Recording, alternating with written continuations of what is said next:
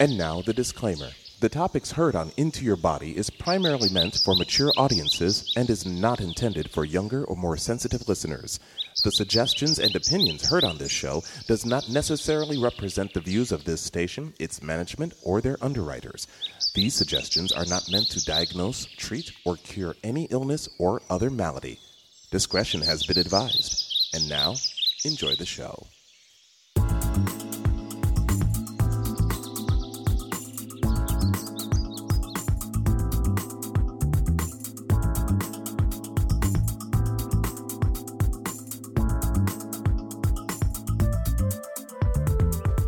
Welcome to Into Your Body, the show that helps you get into your body so that you can get the best out of your life. I'm DJ, and in the second part in our look to sex and disability, I'm back with editor activist Kella Hannah Wayne of YapVoice.com. This time, we talk about the limited representation in mainstream media as well as how that influences social and personal beliefs about how disabled people can have sex at all. We again talk about the importance of sex toys and how mindfully made sex toys make for an easier and better experience in the bedroom. Assume nothing about sex and disability. We learn more on episode 48 of Into Your Body. That's next, after this.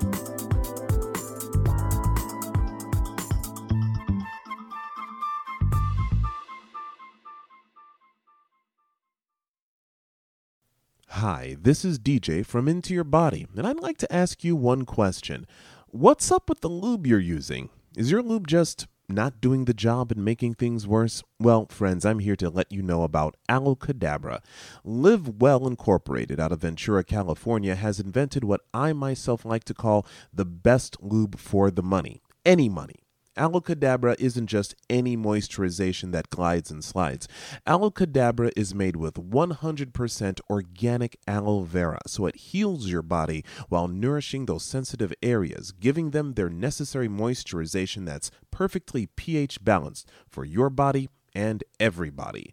Aloe Cadabra is petroleum free, paraben free, and contains no BS chemicals. It's 100% plant based, so it's FDA and Oregon Tilth approved, meaning that it's safe to use for your safer sex needs. Other lube is for toys. For your body, only choose Aloe Cadabra in eight organic flavors and scents. I happen to like pina colada. It's available at aloecadabra.com fine drugstores, as well as from your friendly neighborhood, locally owned, queer friendly pleasure shop, Aloe Cadabra, naturally magic. And be sure to use the code AFBELL on aloecadabra.com so you can get 25% off of your first order on aloecadabra.com. That's A F B E L L for your 25% off.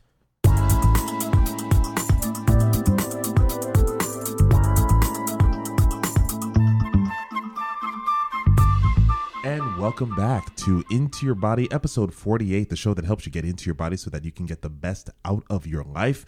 I am DJ, and you are listening to KEP WLP FM 97.3 FM and simulcasting on the World Wide Web at not one but two places, kepw.org. And for those who like to listen later, intoyourbody.buzzsprout.com for your podcast fans here. Thank you for coming back to the show and thank you for joining us for our second part of our topic, our conversation about sex and disability. I'm here yet again with Kella Hannah Wayne. She is a writer, an activist and operates the website yapvoices.com. Yapvoice.com. Yap Voice. Yeah. One voice, not single voices, Yeah. but one voice. I mean, it is a lot of voices, but yes. but coming together as one voice. So it's Yap Voice. No Yes. plural dot com. Kella Hannah Wayne, welcome back. Thank you. Thank you. So we were talking about sex and disability on this mm-hmm. on this two-parter series here. We left at the end of one thinking about what advice to give to people who are exploring their sexuality for the first time, mm-hmm. which leads me to one question. Exploring sexuality for the first time while disabled. It mm-hmm. is a veritable minefield and it is something that having you know, you you having that experience yourself knowing how to renegotiate and get reacquainted with your body. So my questions, my question, first question here is, what does someone who has acquired a disability and learning how to reacquaint their body would feel like? And how would that compare to someone who has and this is a big stretch of a question how would that compare to someone who has has lived with a disability much longer?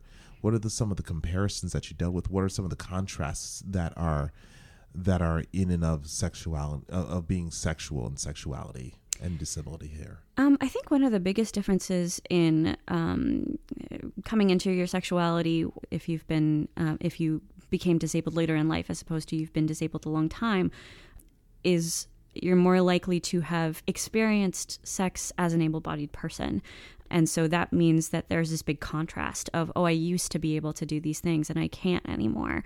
And there's a lot of grief around that usually. Um, and that's, you know, that's something that, that you have to go through of, of letting go of what you used to be able to do and to stop comparing yourself to what you used to be able to do. I think that for um, for both groups, the the comparison is is a problem that you know that you compare what you can do to other people to to abled people of why can't I do that?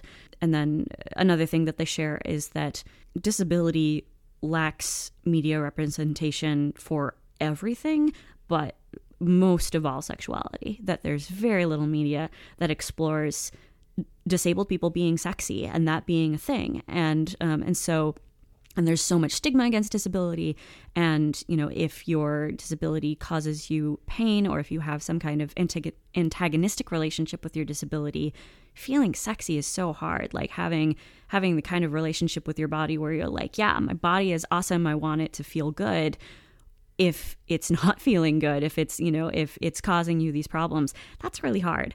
Um, and ha- lacking that representation means that you you know you don't have a lot of ideas going in of what you should do instead what it should look like um, and the the images that you get presented instead are you know you shouldn't be a sexual being you should just shut down you should not want things or you know you are you are ugly and useless and like you know all of these things Yeah, see, it's crazy that I see there's not just hardly any, but if there is some representation, it's always some sort of.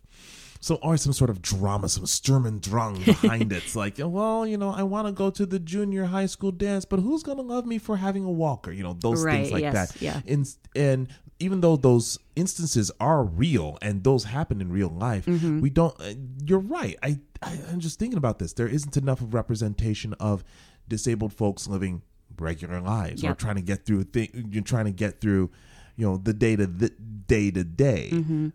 You I know, recently watched um, uh, the musical Wicked again, and I saw it 10 years ago um, before I was disabled, and I saw it again after I became disabled. Um, character Nessarose, which is Elphaba's sister, she's um, she uh, uses a wheelchair. Um, watching that character now was way different, and she has that kind of plot of like, oh, no one would ever want to go to a dance for me. Oh, and this and this guy asks me, of course I have to go with him because he's the only person who will ever ask me. I was watching this and I was going. This character was not written by a disabled person. There's certain things that you can tell yeah. where you can say, "Wait, this isn't realistic. That isn't realistic." It's Yeah. sort of like being the geek in the back of the theater shouting, "There's no sound in space." there is sound in space. There's no sound in space. Yes. and disabled people don't act act like that. I Mm-hmm. you know some there's there's no as good as that musical is. Yeah. It's it's one of my favorite musicals. yes. I love it. Yes, but I do not to diss not to diss on that particular character, but it does reveal that there is a bit of darkness there, Yes. Mhm. where it's like who's going to love me for who I am, which actually outlines the whole of the play. But Yeah. that's another thing altogether. Yeah. But but who's gonna love me for who I am does outline what we're talking about here on Yes. Into Your Body here, sex and disability with Kella Hannah Wayne. And speaking of that, it's as far as like getting being romantic and mm-hmm. is and being romantic and being sexy. We talked about being sexy, but even getting to the point of even being seen as romantic, as even mm-hmm. being seen as that. No, not much representation in media, not much representation out there. Still that image of disabled folks have to be cared for and coddled and not being and not having and not being seen as sexual beings mm-hmm. which is a very scary thing and then you know a few voices are coming out you know we've got shane over here we got andrew over here mm-hmm. coming out and saying that you know there is this there is sex, there is beauty, there is love, there is mm-hmm. passion. It doesn't look like everybody else, but it does exist. What what can what can what can you bring? What can what can we do to help the folks that are able-bodied, you know, accept sexuality from disabled folks? I think that um, one of the really important things is just shifting our idea of what disability is altogether. Um, that I think that our culture does a really bad job of representing that, and um, and that you know once I joined the disability community, my eyes were really opened to what you know what that can be, how that can be part of your identity, how that can be a positive thing. I think that most abled people are taught to consider disability as defined by something that you can't do or a lack of something. And so they tend to be really confused when disabled people are like, this is my identity, this is part of who I am. They're like, why would you want to identify as a lack of something? Why would you want to identify by something you can't do? That sounds super depressing. Yeah, I remember when I remember when Nyle was on Dancing with the Stars, uh, the, the the famous uh, deaf supermodel, mm-hmm. very gorgeous, very gorgeous, very gorgeous man. But I'm partial. But he but he expressed it thusly, which which really affected my language to this day. Where it's like we don't see ourselves as lacking anything; we No. just see ourselves as possessing a different skill set. And uh, the way that I often think about it is, you know, being disabled, moving through life, you know, you might go through a stage where you're thinking your, about yourself in terms of what you can't do. But you can't think about that all the time because you're doing things like you, you know, you are moving through life, you are active in whatever capacity that you are. And what that requires of you in order to be functional is to adapt. Um, and so disabled people are really, really good at um, at being adaptive, about being creative, being innovative, um, at strategizing, and that's the part of disability that people identify with. They're like, these are the skills that I have that make me special. These are the things that I connect to in other people that are disabled. Um, and I think that being able to think of disability in that way rather than the like have a person broke a person broken person dehumanizing thing that our culture teaches us just does so much that it helps humanize disabled people so much and understands them. So then you're not worrying about like oh i'm saying the wrong thing. Am i saying the pc thing? You're you're just like oh this is a person and this is the way that they're approaching life. The, these this is their outlook on things um, and that is that's so much easier i think um, than feeling like you're like approaching a different species almost or something or that you have to go in knowing exactly how to act and what to say and um and like oh yeah of course i know exactly how to talk to a blind person. I'm not awkward at all.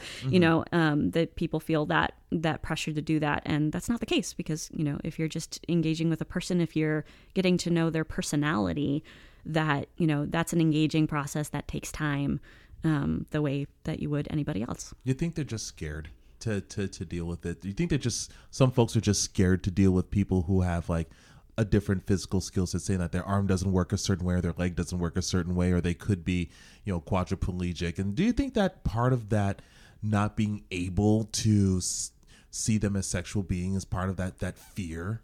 Is that that's there's some sort of fear that's there? Yeah, I think that um, fear is a big part of it. I mean, you know, we could have a whole other discussion about why do people react negatively to oppressed groups, because that's the whole thing.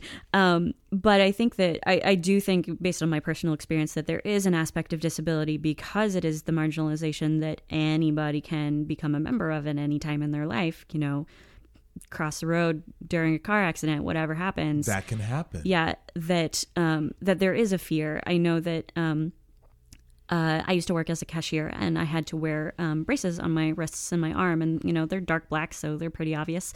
Um, and people would ask me all the time about them. And I noticed that people seemed like they wanted assurance that um, that it helped me, that it made me feel better.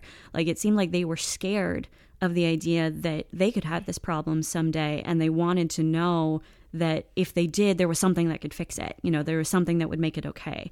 Um, and so I think that there is that that fear there of like, I don't want to think about what it would be like if I had to do that. I don't want to think about what um, what I would go through if I were disabled, um, and uh, and like that happens a lot when you talk to people that have pretty extensive disabilities. People go, "I don't, I don't know how you live your life," you know. Yeah, it seems like it seems like you just look at somebody. It's like, oh my god, if they turn this way, they might injure themselves. Oh goodness. Yeah. And thinking that that other person is made out of taffeta. Yeah, yeah, and there's this concept. They say, "Oh, I could never do that. I could never live like that life that way." It's like, yeah, you could. Yeah, Mo- most people do.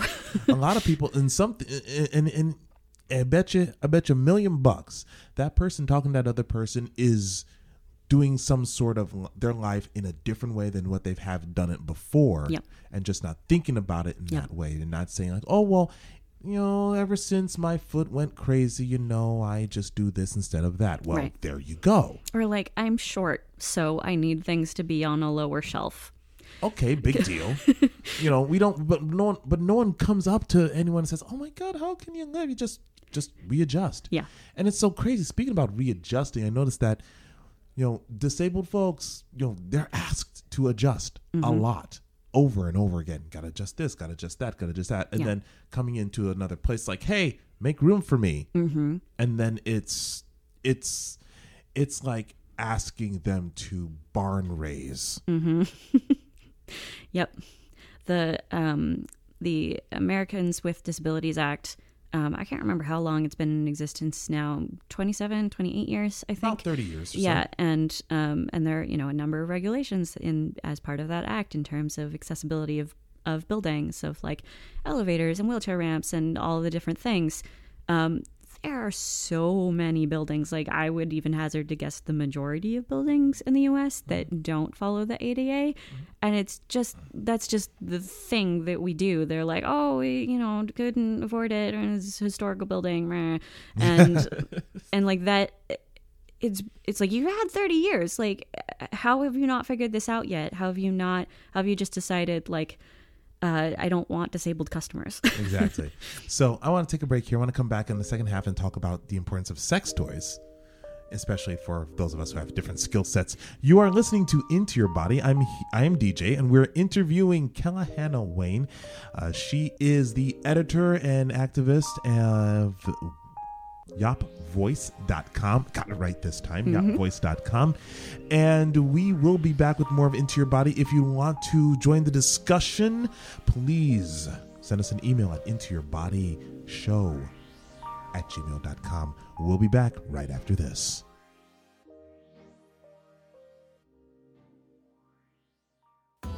This is KEPWLP 97.3 FM, broadcasting from Eugene, Oregon, and simulcasting at kepw.org.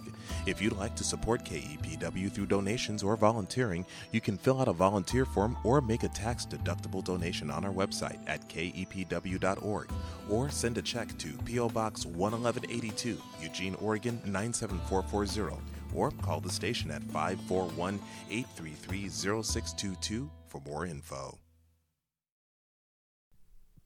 Also, as a reminder, if you'd like to join in on the conversation, if you have a comment, or if you have a suggestion for a future show of Into Your Body, please send an email into your body show at gmail.com. That's into your body show at gmail.com. And we're back with Into Your Body, episode 48. I'm here talking about sex and disability with Kella Hannah Wayne of YapVoice.com. I want to touch, no pun intended, touch on sex toys. Mm-hmm. do you now I'm leaving this in. This is not a blooper. Nope. I wanted to touch on sex toys and how useful they can be for uh, disabled folks, and I've uh, discussed about this at some length on a on a previous episode. A lot of times with people who are struggling with um, using their bodies in a different way, or working with, or learning how to use their bodies in a different way, learning the importance of having sex toys in order to get to that reach that that efficiency and being able to and being able to use that. I was wondering um with disabled folks and sexuality and sex toys where do you see the importance? I mean i know that i know that i know that having sex toys is very important. How does that work with disabled people? Um, I think there are two parts to this question. Uh, one is that I think that um, disabled people would do well to consider sex toys, um, you know, an accessibility device essentially, um, to think of it that way of like, you don't have to struggle. You don't have to do it the hard way. Like there, you know, if you have any kind of uh, fine motor issues or like, re- you know, repetitive motions are difficult or, you know, or being able to reach that far, sex toys can make a lot of difference for that. Um, and I think that there's a lot of, um, people that are new to the disability community, maybe because they just became disabled, or maybe because they were in, uh, you know, in a culture where disability was not, you know, not thought of as like, yes, you accommodated, of course. Um, that the idea of doing things a different way and finding the tools that work for you can be can be new and exciting. And so I think thinking about sex toys that way is really awesome. Um, the other part that I'll say for that is that there is just beginning to be a market for um, I mean, there's always been a market, but they're starting to uh, cater to the market of um, sex toys specifically with disability in mind. Um, and so you have toys that have uh, have a more easier grip on them, so that you know, so that if you have trouble gripping something, if you don't have super strong hands, that you know it's easier to to keep hold on to it, or that it has some kind of a hook so that you can hook it over the side of your hand rather than having to close your hand in order to hold it. Those are convenient. I've seen some. Yeah. I've seen a lot of toys that have not just a hook, but that's a little uh, place to put your fingers in. Yeah. Mm-hmm. If you're if you're using say uh, um, say using a dildo or some so, some sort of other long mm-hmm. cylindrical object mm-hmm. of some of some some some creation yeah. to be used. Yeah. Um, there's also uh, some sex toys that are being built with particularly long handles, so that you know you don't have to move your arm as far, that kind of thing. Um, so that's just beginning to happen now. Like that's pretty new. Um, and so I would uh, I would encourage anyone who is in the sex toy business or is interested in getting into it um, to look into sex toys for disabled people to look into innovating that because the um, really the tagline for accessibility is that improving accessibility for disabled people makes things better for everyone. That that any kind of ability is on on a spectrum for people and something that improves the quality of life for a disabled person is going to make it easier for an abled person too. It might be in a different way it might be in a way that you didn't anticipate but it's going to improve the quality and the innovation for everyone. I agree. That sounds i, I agree because just how you put it. Mm-hmm. it's just like okay yeah i'm convinced. But I, I mean i've been convinced before that how easy they can be used and mm-hmm. how how how simple they how how simple and answers you know you you have these tools these yeah. tools actually exist but to call them accessibility tools that's a that's a new twist for mm-hmm. me to call to actually have that it's again but that comes part of the play that we don't see disability as something mm-hmm. sexual mm-hmm. and something sexual that can be used by some by, by disabled folks yeah seeing a sex toy as an accessibility tool yeah or just the idea of like making sex easier for yourself. I don't think abled people have that idea, you know, of of that like how to make how to structure sex so that it is as good for you as possible. It's like that's a weirdly revolutionary idea. It shouldn't be. Yeah, but like it if, is. If, if, if, you're redoing sex education mm-hmm. and you're and you're like like uh, like what you said you were doing right now, mm-hmm. and you're making it a broader umbrella. What what other things would you change about that? Hmm. Um, improving sex education, um, I would definitely say including stuff about about disability is is important because that does not exist in sex education right now. Um, one of the things that I was really thinking about in terms of what um, the kind of communication that you're having with your partner, if your partner is disabled, if you're not experienced with that, is that disability comes in an infinite amount of varieties. And so you are not going to know going in what it is that works and doesn't work.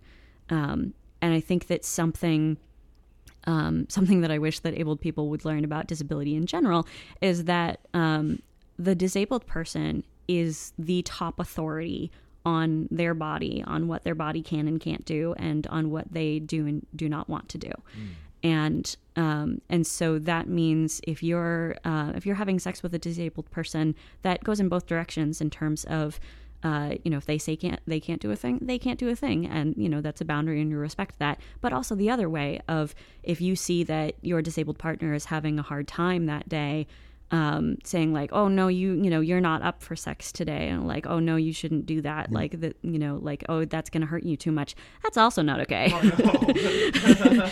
um, and so so I think that um, the idea of considering your partner, I mean, really, really, regardless of ability, mm but considering your partner um, the authority on their body and understanding like they have a wealth of information for you about what, you know, about what works for them and you can tap into that information source. You don't have to figure it out on your own. You can ask. You can ask these questions. You can learn as you go. What a concept. Yeah. what a concept actually communicating with your partner and saying like this is what I like. Uh-huh. This is what I need. Yeah. Touch me here. Touch don't touch me there. Yeah. Or this would work.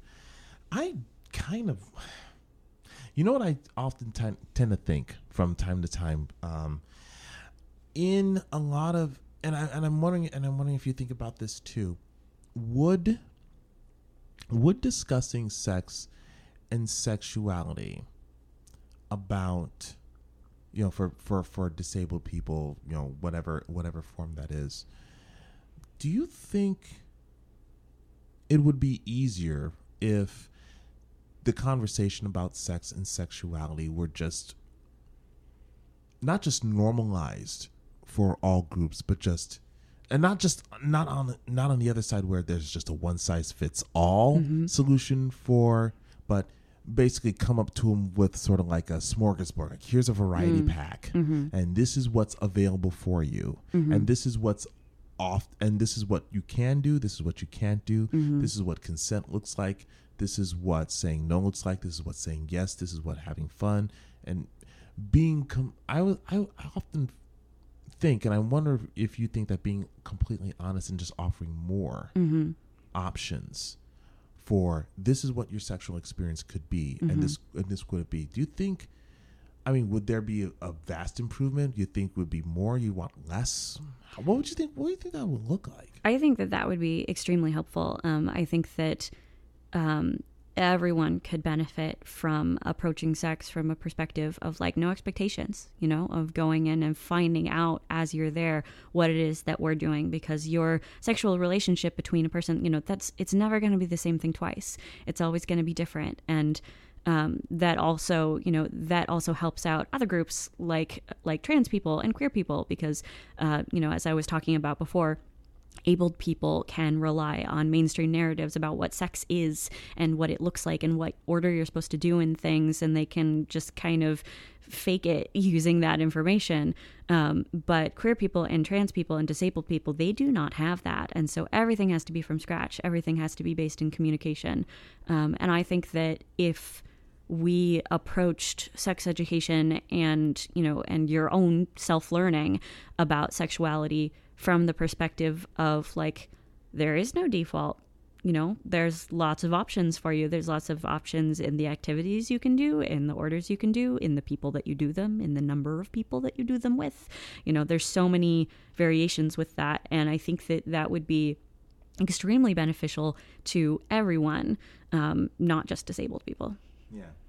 All right. So kella um, I want to thank you for coming to our show. Yeah, thank uh, you so to, much. To my, and uh, giving everyone who's listening such valuable information, valuable insights. Mm-hmm. Um, I normally talk throughout the episodes, but this time I decided to take a step back because I know I talked about the subject before, and it was good to have your insights and opinions on here.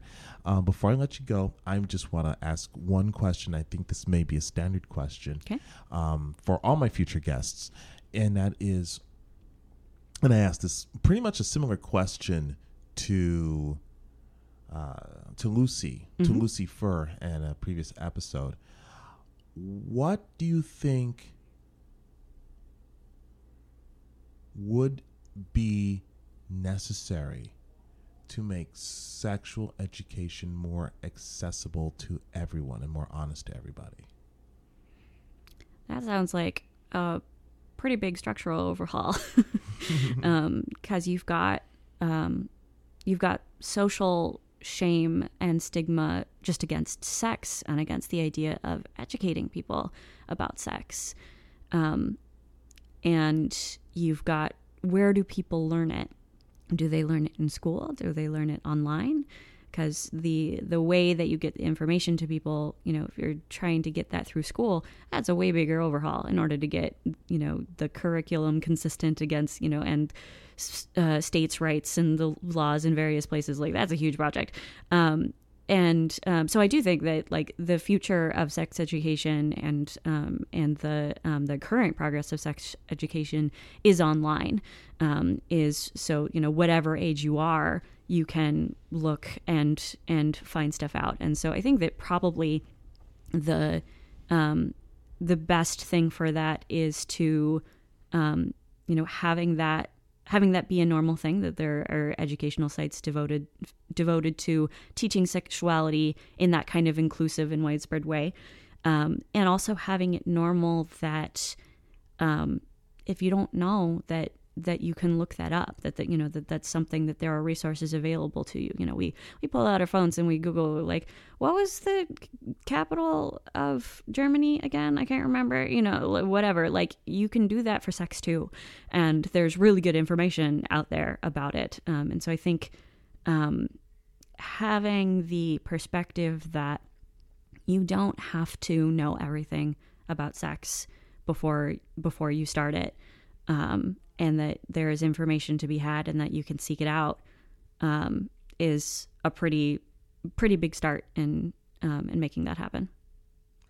Thank you very much, Kella. Thank you. That's some awesome stuff. Thank you for being on the show.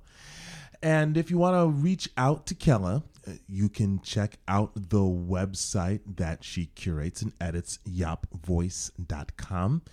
Uh, she is also available on social media at all the typical social media spots under her name, Kella Hannah Wayne, K E L L A H A N N A W A Y N E there's too many doubles in there. there are a lot of doubles in my names. but if you want to find out the information, I do have that. I will have that posted up on my website at intoyourbody.buzzsprout.com. And if you want to get in touch with Into Your Body, the podcast, please do so by visiting us online at intoyourbody.buzzsprout.com. You can listen to the show live there, and you can also download and subscribe to any of the podcast episodes. There are now 48 to pick from, and you can, if you want to, subscribe and listen to them anywhere and everywhere podcasts are being heard as of right now. That means I don't have to give you the list anymore. If you have a favorite podcast listening device, just go to it, look for Into Your Body, and it will be there. Also, please send us an email into your body show at gmail.com if you want to join in on the conversation, have a question, have a comment, or an idea for a future show. We never run out of ideas, but more is always available, and we thank you for that. This show is copyright 2019 DJB Sundress Productions. Into Your Body is a great show and it's great radio. Please keep listening at intoyourbody.buzzsprout.com and listening live at KEPW LP 97.3 FM in Eugene. Show's over. See you at the next one. Enjoy yourself and don't forget to masturbate. Bye bye.